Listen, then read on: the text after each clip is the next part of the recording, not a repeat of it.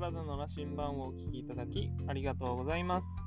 愛知県で理学療法士、スポーツトレーナーとして活動している岩瀬義明です。今日は健康を維持するために必要なことについてお話ししたいと思います。最近ですね、健康を維持するために環境の設定とか、私たちは環境に左右されるっていう話をしているんですけども、そこで健康についてですね、改めて考えて、本とかでもですね、健康法とか健康になるための習慣っていうものをいろいろと情報収集したりしているんですけども、やっぱりどんな本を読んでも特別な方法っていうのはあまり存在していなくて、極端な表現でですね、断食してれば健康になるとかっていうふうに極端に表現することはあるんですけども、やっぱりいろんな本を読んで、内容を自分なりに整理すると、特別なことは何もなく、早く寝て睡眠時間をしっかり確保することだったり、現代人は食べ過ぎているので、食べ過ぎないように気をつけることだったり、夜にですね、スマホとかパソコンとか電気機器、電化製品が発達したことによって、やっぱり夜の活動量っていうものが増えて、睡眠時間に影響を与えていたりするので、スマホを見る時間だとか、パソコンを見る時間を制限することが大事ですよとかですね。あとは運動する習慣ですね。車ができたり、エスカレーター、エレベーターができることによって、自分の足で歩くっていう機会がどんどん減ってきています。で、さらに仕事はデスクワークとかってなると、もう日中に動く量っていうのがもう本当に少なくなっているので、やっぱり適度な運動ですねっていうのが大事ですよと。激しい運動ではなく適度な運動ですね。会話をしながらできるぐらいの運動の負荷っていうのが大事ですよっていうふうに言われていたりします。で、またそれこそスマホやパソコンとかですね、あとはストレスも含めてですけど、どうしても交感神経優位になってしまうようなことが、多いので、副交感神経優位にする時間っていうのが必要ですよっていうのも言われています。で、自然の音ですね、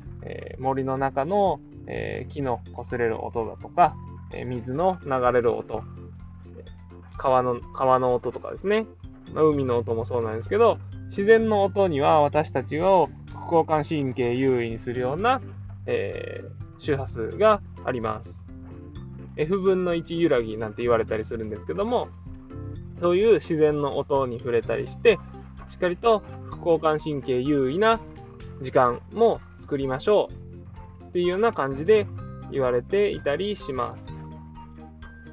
で、これって本当に当たり前のことなんですけど、結局みんなそういう当たり前のことができていないから、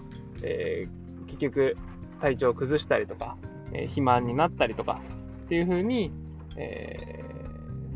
なってしまいます。生活習慣病と言われるものですね。で、本当に私たちの多くは、体からのサインではなく脳からの要求にですね、負けてしまうことが多いのかなっていうふうに思います。例えば食べ過ぎでもそうですけど、体は、そんなに糖質を欲してはいないんですけども、頭はですね、糖質を欲してしまって、甘い食べ物とか炭水化物とかですね、そういうものを食べ過ぎてしまったり、ジャンクフードですね、ファストフードですね、そういうものも、体は、ダメージを受けやすいものなんですけども、脳はそういうものを欲しがるような特性があります。で、スマホを見たいとかテレビを見たいとかっていうのも脳の欲求ですよね。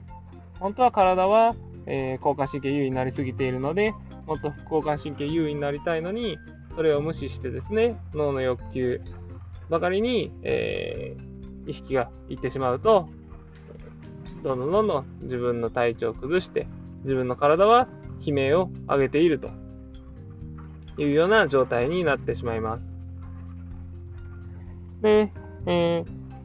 だからどんな方法が健康にいいとかっていろいろ言われたりするんですけども、それってやっぱり人それぞれな部分もあるので、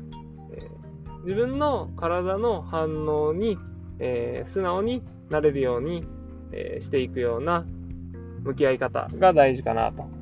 この食べ物は体にいいって言われてても自分には合わないこともあるし、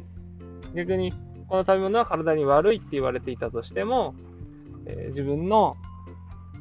体には全然害がなかったりすることもあります。睡眠時間だって6時間がいいとか7時間がいいとか、